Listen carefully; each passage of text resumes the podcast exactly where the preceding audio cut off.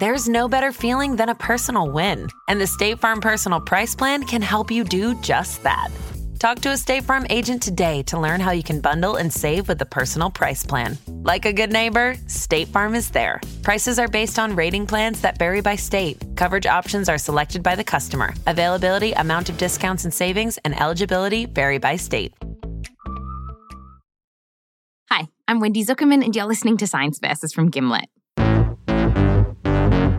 Today on the show, true love. Are we really supposed to be monogamous for life? To find that one true love to spend the rest of our lives with? So at this moment right now, on a scale of 1 to 10, how much do you guys love each other? I love him at 10. Oh, yeah? Yeah. Oh, I'm you gotta better say 10. I'm up to 10. I was going to say 9.5, but I think it's a 10. This is Gail and Matt Reed. They've been a couple for almost 50 years. They met at college and still remember those first moments when they got together. I remember that we were walking in the rain in the field behind where the chapels were. And he went up to there was like a podium outside. And so I stood up at the lectern and I began to recite something from the beginning of one of the Doors albums. But the wonderful thing was she didn't know I was quoting an album, so she thought I was being original, which is really fabulous. Yeah. Tell it, brother. When I was back in seminary school, a fellow put forth the proposition that you can petition the Lord with prayer. Petition the Lord with prayer. You cannot petition the Lord with prayer. So I must have been flirting. Probably so. Gail and Matt believe that true love is possible. One person for life, happily ever after. You know, what happens in the love songs. But not everyone believes in this idea of true love. There are one true love skeptics out there. Monogamy is ridiculous, and people aren't any good at it. We're not wired for it. We didn't evolve to be. It's not natural. I feel like monogamy is not natural. Look at every animal on the planet besides like penguins and seahorses. You know what I'm saying? We're really setting ourselves up to fail unless we find this one true love. I know many people who have terrible, terrible relationships, and for them the notion of monogamy seems absurd. A survey out this year of more than 3,000 Americans found that 1 in 9 of them said they'd engaged in polyamory at some point in their lives, and even more had wanted to give it a go. Plus, in the US, about half of first marriages end in divorce before their 20th anniversary. So clearly, lots of people are reconsidering this idea of one person for life. Today on our show, we're revisiting one of our favourite episodes to find out who's right here, the true love believers or the skeptics. And to answer this question, we're going to do it a little bit differently from our regular show. We're going to consult advice columnists and relationship bloggers. Just kidding. We're obviously not going to do that. We're going to look at the science, talk to the nerds, just like we always do. So to figure out the science of true love, let's start with that feeling you get when you're newly in love. Matt Reed remembers when that bolt of lightning hit him. This is the story he told us. Gail really needed this book that she'd left over at his place. And it was like a winter night, and there was actually like snow on the ground. It might have even still been like snowing slightly. And I went over to your room and got the book and jogged down there with it. You did? And gave you the book. And I remember consciously thinking, I'm going to make her fall in love with me. Really? And now you've forgotten. I completely forgot. So, Gail, do you remember when you fell in love with Matt?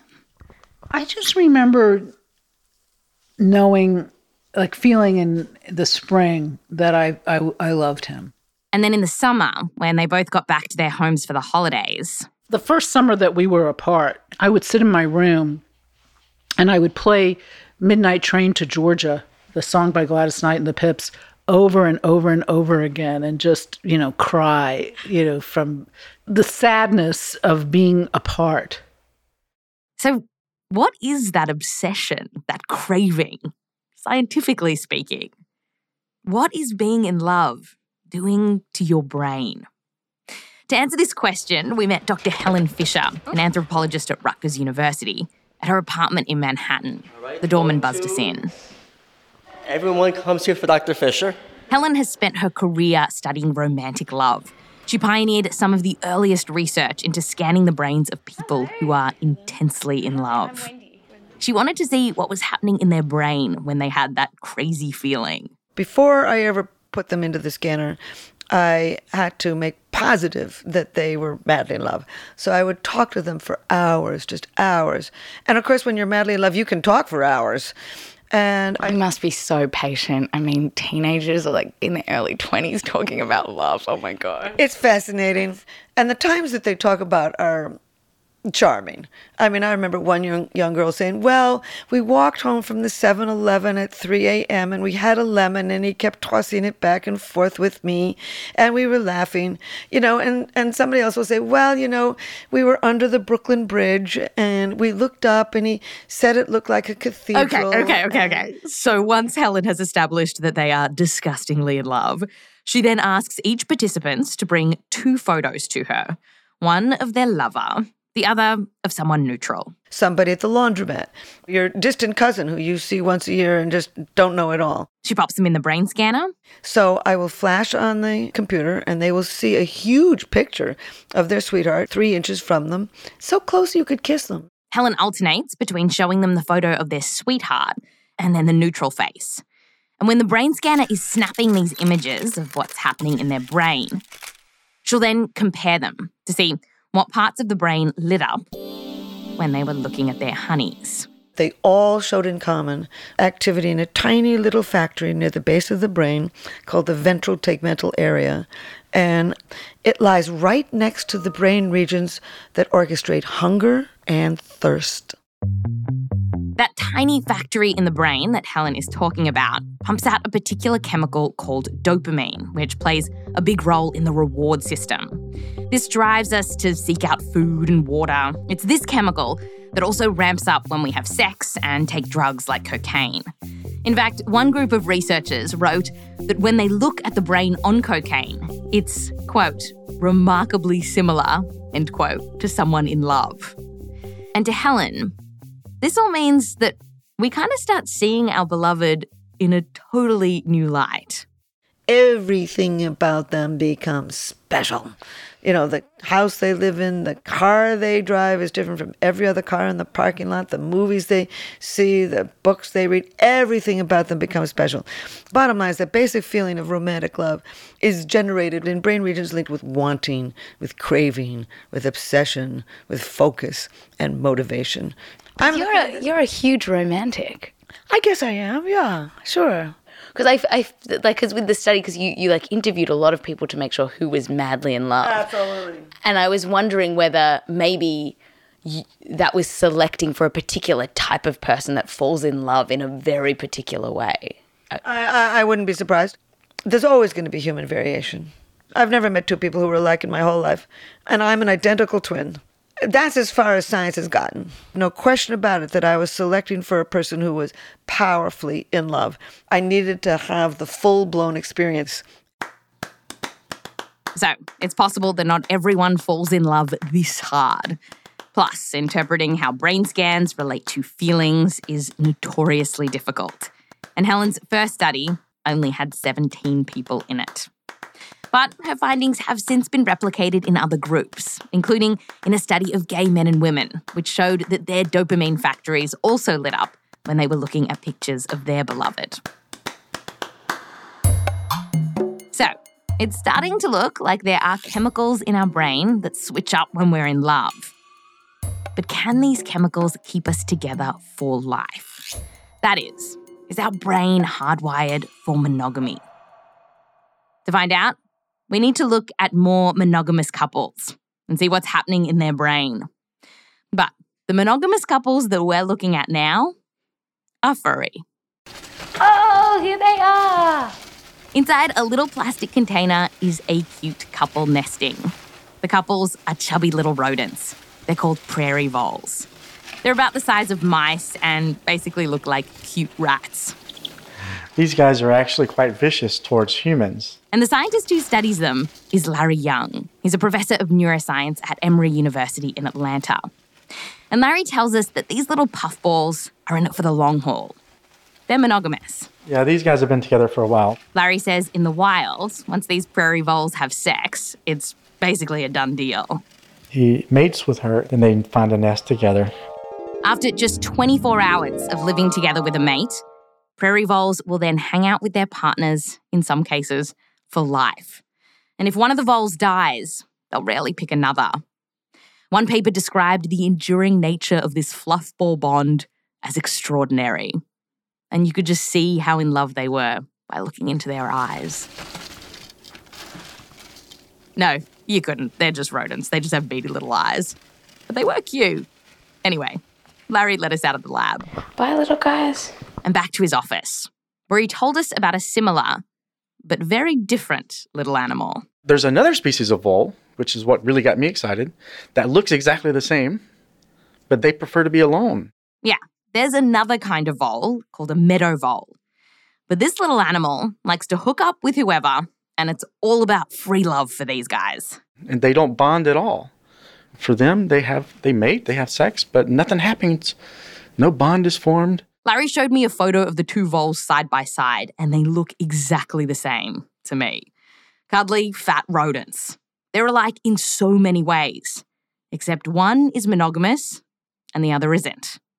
And as soon as Larry knew about these two species, he knew that he wanted to study them, to see what was going on in their brains. I thought, as a scientist, this is a cool system to be able to look in the brains and the genes to try to figure out what's different biologically between those guys that form these bonds and the ones that don't.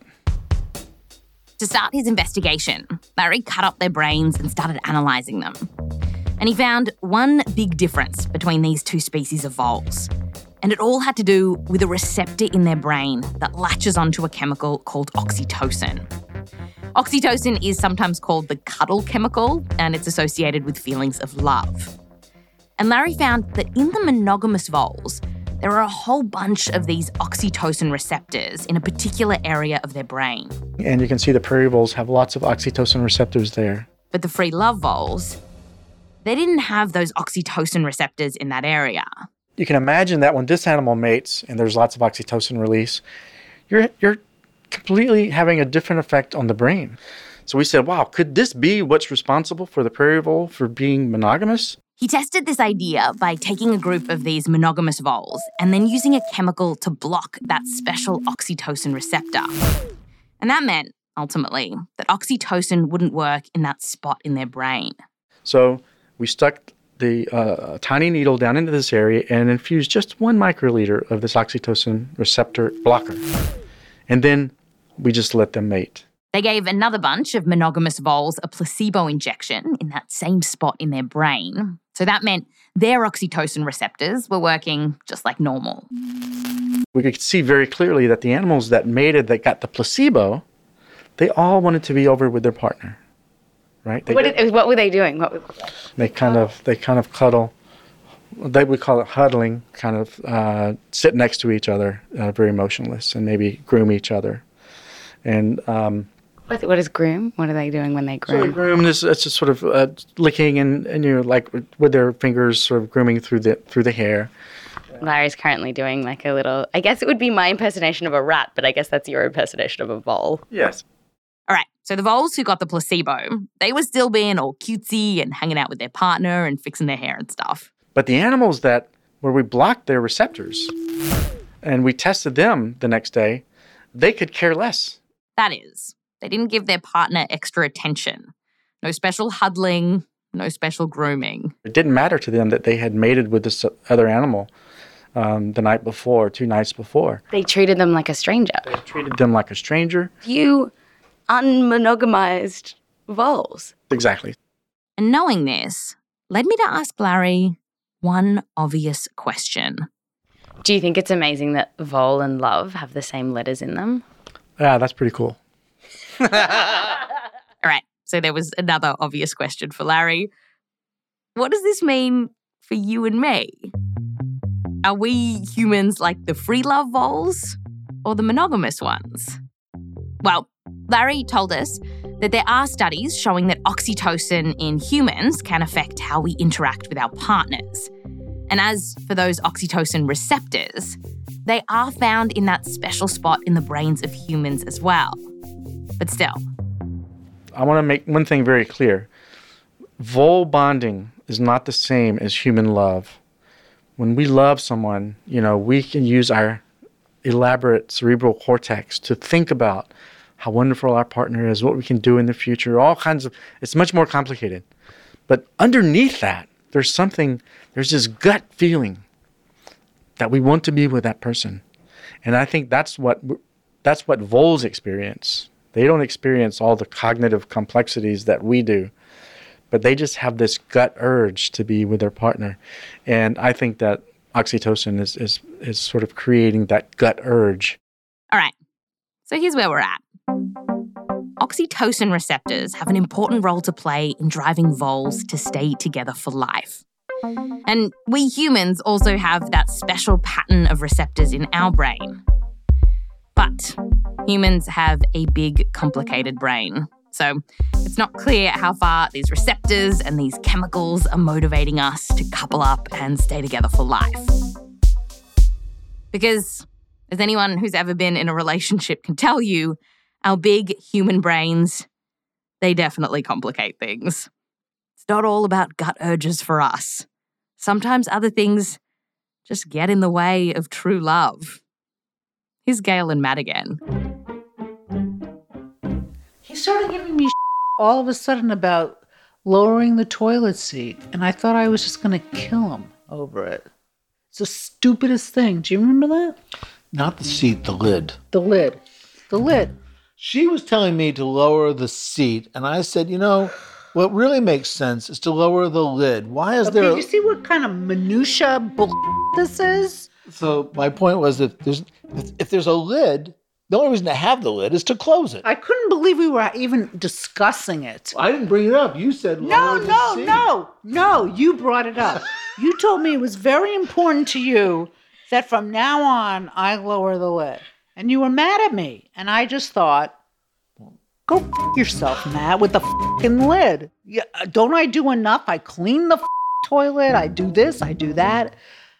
What kind of simpleton obsesses over the f***ing toilet lid? Or really? Come on, Matt. It's so stupid. Okay. I need to answer what kind of simpleton I am? Yes. You do. No, it's a simpleton thing. I don't have to answer that. You see what I've lived with all these years? You've asked me to fold T-shirts a certain way. I do. Want them folded the way they came from at Hanes, without the cardboard, without the plastic, but they got to be folded a certain way. Unlike most people who just throw their in their drawer and it looks like crap. But I'm just saying, if I can fold a T-shirt in a way that makes you and your mother happy, you can close the toilet seat. I do it. I do it. And it's not that big a deal. No. And just because you fold T-shirts like a simpleton doesn't make me love you less. I put flowers in the bathroom. I like flowers in the house. I buy flowers. I buy flowers, mostly for him. She keeps them around for me. I do. So how does it get to a point in a relationship where it can be so annoying when someone asks you to put the lid down? It's hard to know, Wendy. It's really hard to know. So it can be pretty tricky to stay with one person for life, especially when they leave the toilet seat up. Or was it the lid? Now, this was just a segment from our podcast Science Versus. In our full episode, we also dive into this idea about monogamy. Like, is it natural? Were we really meant to mate with one person for life? If you want to know the answer to that question, you've got to head over to our True Love episode. So just go to Spotify and search for Science Versus, that's Science VS, and click on our episode True Love, where we'll also tell you the story of Matt's relationship with another woman called Gail. You stupid piece of shit. Yeah, not his wife, Gail number 2. I'm Wendy Zuckerman. Fact you next time.